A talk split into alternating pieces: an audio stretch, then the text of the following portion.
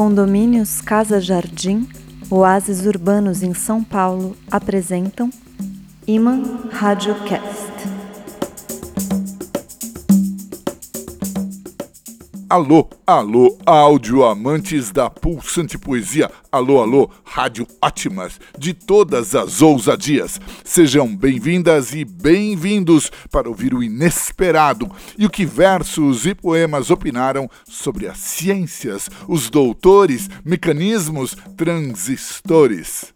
Nosso tema é a tecnobarbárie em que vivemos e os poetas têm algo para rir.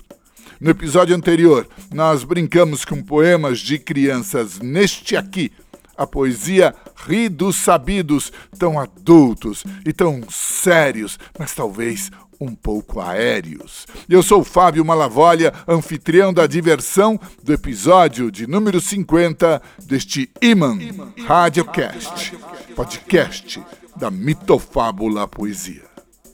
Iman Radiocast.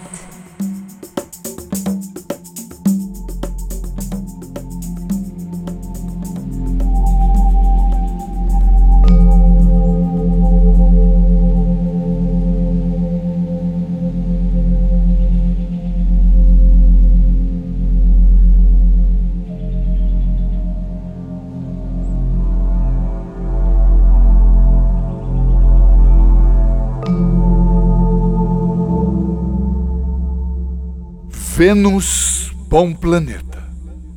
A vida a nós consente, elevada e faz que teu gênio potente destrua a mentira deste tempo arquitolo, onde ter carro é o orgulho do sem miolo.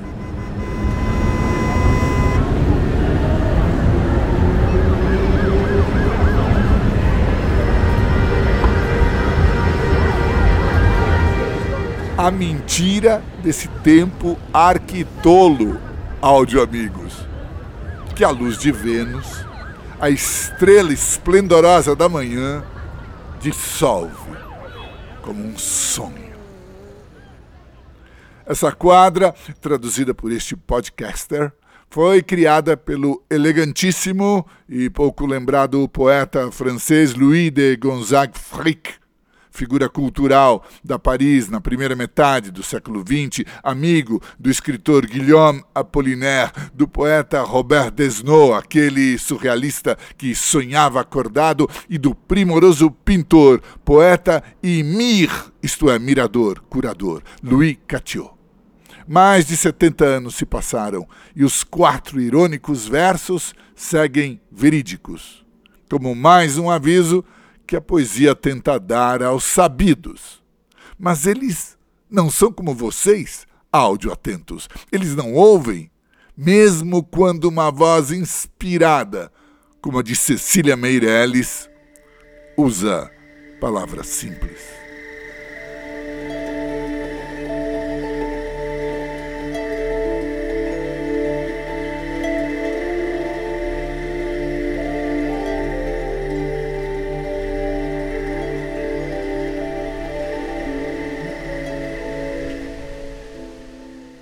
Pequeno vagalume, com sua verde lanterna, que passava pela sombra, inquietando a flor e a treva, meteoro da noite, humilde, dos horizontes da relva, o pequeno vagalume, queimada a sua lanterna, jaz carbonizado e triste, e qualquer briso carrega. Mortalha, de exíguas franjas que foi seu corpo de festa. Parecia uma esmeralda e a um ponto negro na pedra. Foi luz alada, pequena, estrela em rápida seta. Quebrou-se a máquina breve na precipitada queda. E o maior sábio do mundo sabe que não a conserta.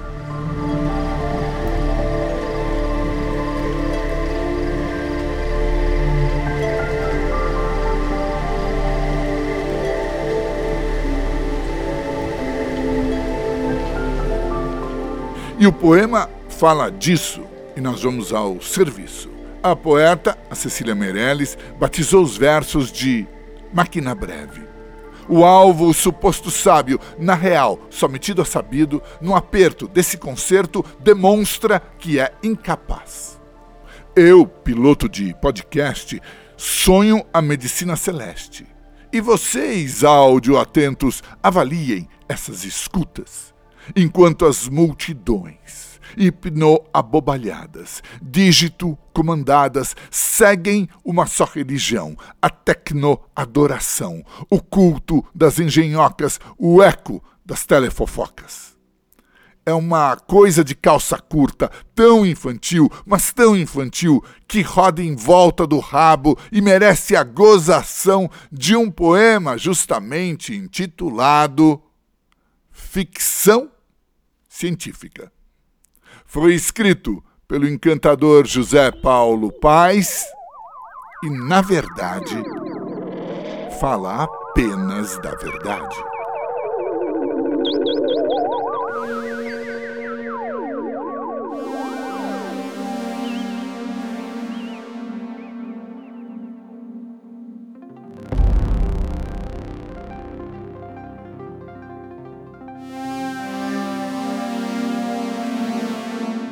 Depois de uma viagem pelo espaço sideral, o astronauta chegou ao seu destino final.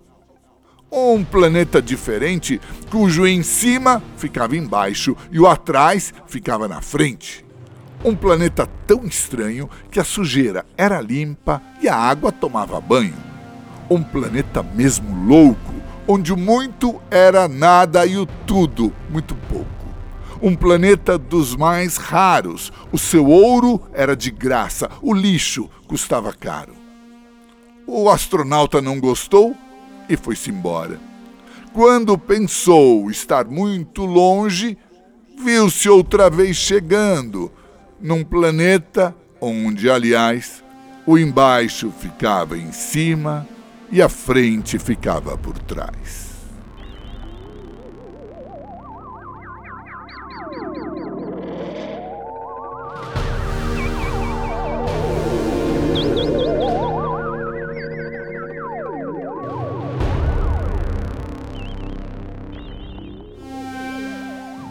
Não tem nada de infantil, meu Brasil varonil. Ele chega onde começa, ele acaba onde inicia. É um negócio que incomoda, mas é assim mesmo que roda. Uma pura ficção, mesmo se for científica. E a poesia tenta avisar: vocês estão sendo estúpidos, o lixo está muito caro. Mas ninguém bota reparo. Pelo contrário, Audilários, a coisa já vem de longe. O farmacêutico professor e autor de rebuscados versos Antônio Mariano de Oliveira nasceu em Saquarema em 1857, morreu em Niterói em 1937. Até aí, como se diz, é um problema da Odete, mas ganhou fama de verdade como Alberto de Oliveira, um dos três poetas do chamado Trio Parnasiano, com Raimundo Correia e Olavo Bilac. E os parnasianos não eram os obsoletos que a propaganda dos jovens modernistas espalhou. Pelo contrário, eram mais velhos, mas enxergavam melhor. Nosso Alberto de Oliveira, por exemplo, na época da Primeira Guerra Mundial, portanto, bem antes da Semana Modernista de 1922, foi passar uns dias num hotel de montanha. Lá, ele escreveu uma série de versos, Notas de um Veranista, onde cada poema recebia como título o dia em que foi escrito.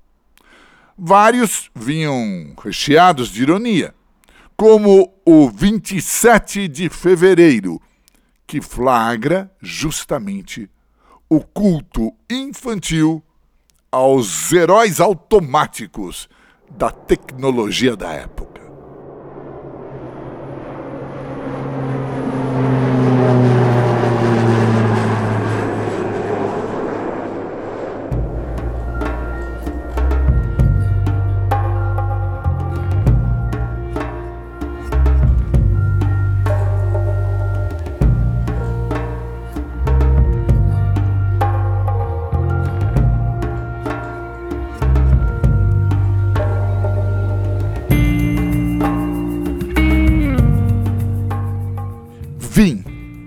E achei vazio de hóspedes o hotel.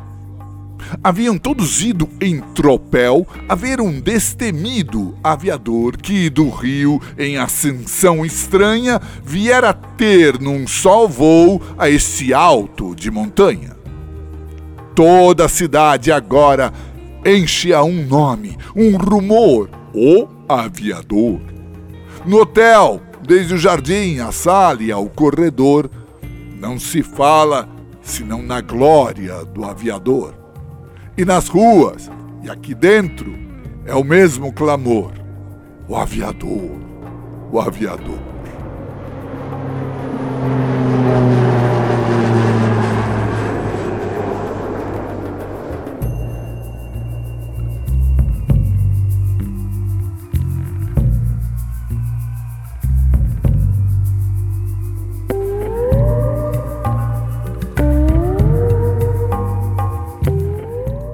Fala a verdade.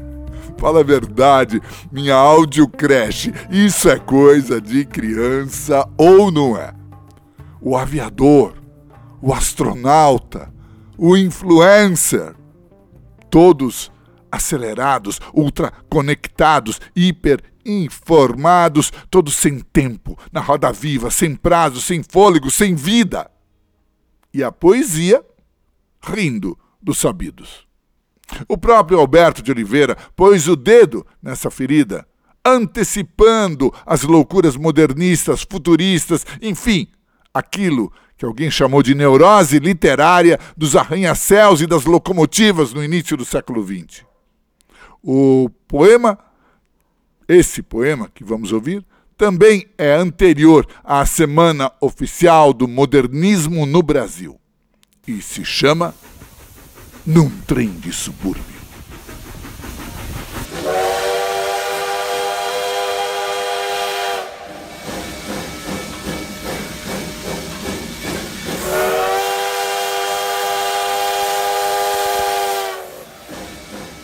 No trem de ferro vimos-nos um dia, e amarmos-nos foi obra de um momento, tudo rápido como a ventania, como a locomotiva ou pensamento.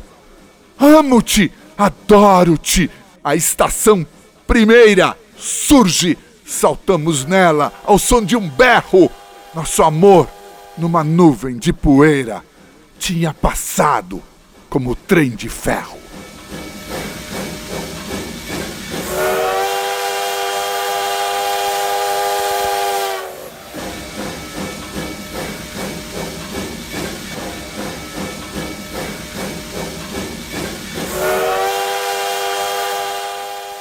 tinha passado, já passou. Áudio passante, rádio amante, televibrante. Mas à custa do quê? O jovem conde Giacomo Leopardi morreu em junho de 1837, 15 dias antes de completar 39 anos. Seu túmulo em Nápoles, na Itália, fica praticamente aos pés da tumba de outro imortal da poesia e grande eleito das musas, Virgílio. Maior poeta italiano do século XIX, pilar do romantismo, Leopardi uniu a sensibilidade extrema a uma vastíssima cultura. Aos nove ou dez anos de idade, escrevia em latim e lia os clássicos antigos. Os versos que vamos ouvir começam com as palavras quando menino, isto é, quando traduziu as odes de Horácio. E falam da severa disciplina da chamada Escola das Musas e da lima, ou seja, do paciente burilar das palavras, comparado ao lento ato de limar. O final indica que no início do século XIX já era possível intuir a aceleração da vida que viria em prejuízo do ofício dos poetas. O nome desses versos em italiano, scherzo, tornou-se, na tradução deste podcaster, xiste.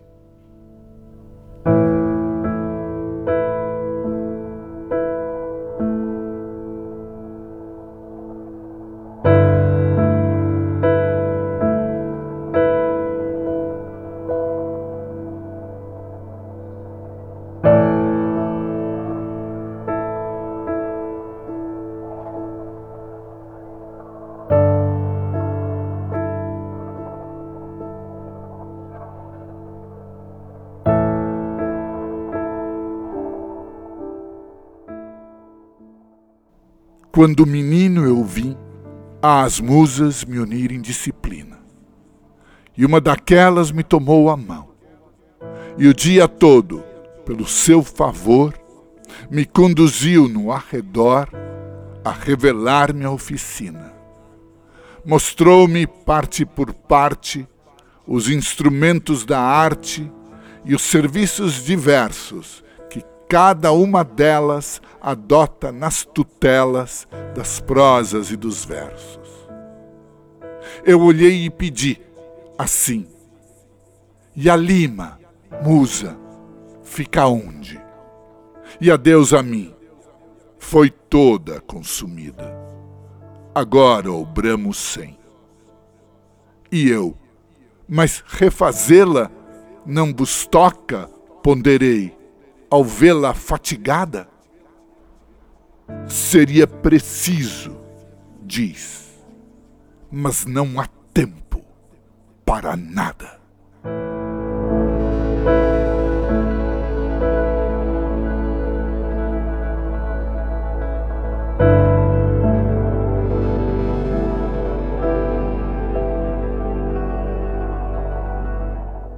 Não há tempo para nada.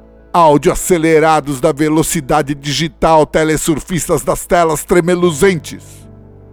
É a pressa diabólica dos nossos negócios, o beat estimulado no pulso dos cardíacos, o rombo do motor do entregador de pizza, o sobe e desce louco das bolsas e fortunas, a roda que não para, o mundo que não cessa e todos os seus adeptos. Um tema para Murilo Mendes, poeta de vida em comum. Nascido no início do século XX em Juiz de Fora, interior de Minas Gerais, uma inquietude logo o levaria embora. Tinha nove anos em 1910 quando se maravilhou com a passagem do cometa de Halley. Em 1917, fugiu do colégio interno para ver o bailarino russo Vaslav Nijinsky no Rio de Janeiro. Começou a publicar versos em revistas literárias por volta de 1925. Nos anos 30, vieram os primeiros livros e a conversão a um cristianismo místico e messiânico. E por causa disso, a exemplo de Jorge de Lima, é um dos modernistas que uma certa crítica gostaria de enterrar. Esse tipo de preconceito foi uma das causas, talvez, da sua mudança para a Europa em 1953, de onde nunca mais voltou. Morreu em 1975 por lá. E seus versos também riem dos sabidos como estes, ironicamente chamados de o utopista.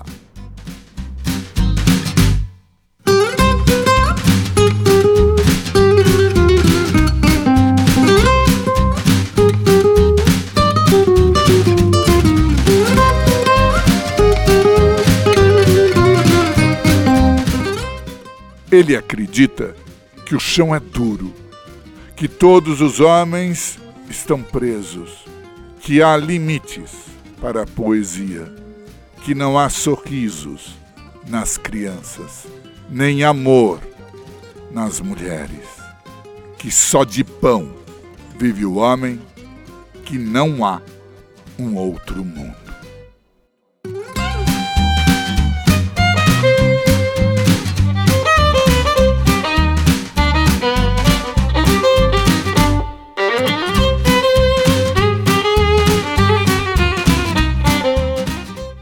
Só este mundo é o que há, diz o utopista, delirante abstrato. E nós, rádio buscantes de algo real, ficamos com o quê? Distantes do tempo arquitolo de Louis Gonzague Frick, conscientes que os sábios do mundo não revivem a máquina breve, como diz Cecília Meirelles sabendo que o lixo está caro, avisados por José Paulo Paes, ausentes da idolatria de voos e trens de ferro, tal qual Alberto Oliveira, carentes da lima e seu tempo, na linha do jovem Leopardi. São todos versos que zombam dos sabidos. E o poeta, que fecha essa conversa, mal frequentou a escola. Sabia, porém, de cor as mais de mil trovas que fez dos treze anos adiante. Viveu como um camponês na dura lavra da terra, pois, como ele mesmo dizia, não quis fazer profissão da minha musa. E isso não foi num passado distante. Nascido em 1909, morreu em 2002. Chamava Antônio Gonçalves da Silva, mas ficou na nossa memória com um apelido que é o nome de um pássaro: Patativa do Assaré, que escreveu o soneto chamado simplesmente Burro.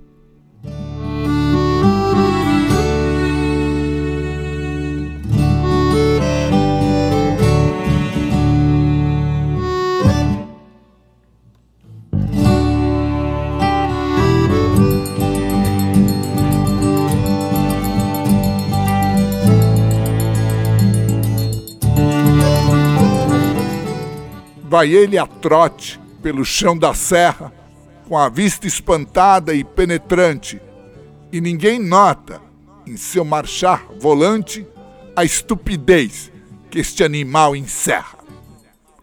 Muitas vezes, manhoso, ele se emperra, sem dar uma passada para adiante.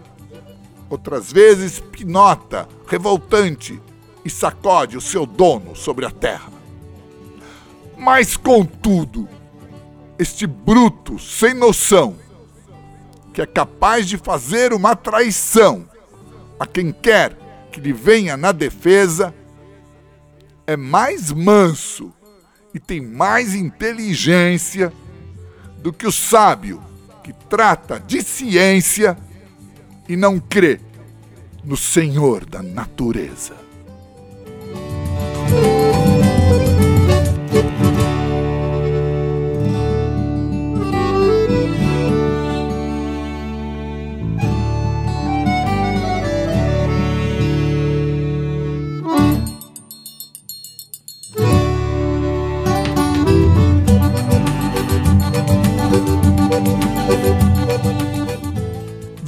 Só onde acabou nosso áudio dominó?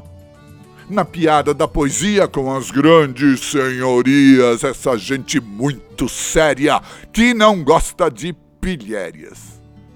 Muito embora ofereçam e de graça a matéria dos poemas divertidos, alguns nem tanto. Que mostramos a vocês neste episódio com apoio alegre e leve. O amigo mecenato dos condomínios Casa Jardim, da construtora Corp, que também traz alegria. As casas, construídas pela Corp, são oásis urbanos em São Paulo, destinadas à felicidade. Vocês podem conhecê-las no site da construtora www.seedincorp.com.br. Abre parênteses, este seed é semente em inglês com dois es, fecho parênteses, e no mais.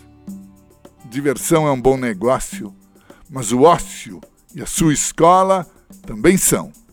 Na fusão destas palavras se aprimora a gratidão.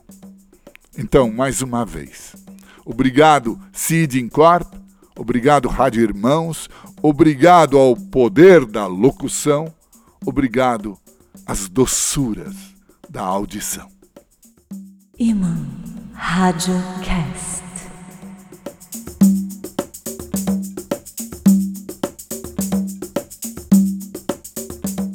No mais, ficamos por aqui. Rádio Amigos Alegres, áudio Moças Felizes, o Iman Radiocast. Está nas plataformas de streaming Spotify, Anchor, Deezer, Google Podcast e Amazon Podcast e também no nosso site. Anote aí www.imaradiocast.com onde, se liguem, áudio audazes, onde, além de ouvir esta e outras edições, vocês também podem encontrar na seção Pod Escritos os poemas que são apresentados. E no caso das traduções, encontra os poemas escritos, né? E no caso das traduções, tanto as versões quanto os originais no idioma nativo.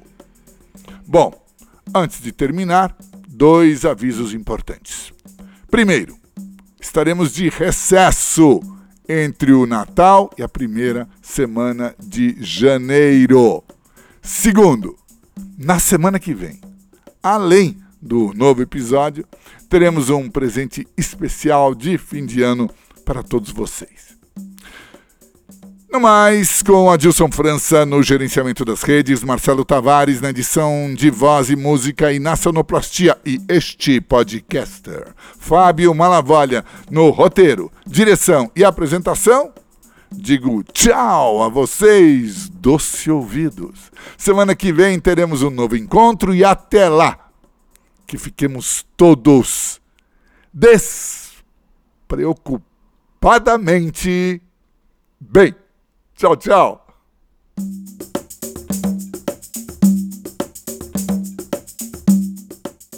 Condomínios Casa Jardim, Oásis Urbanos em São Paulo apresentaram Iman Radiocast.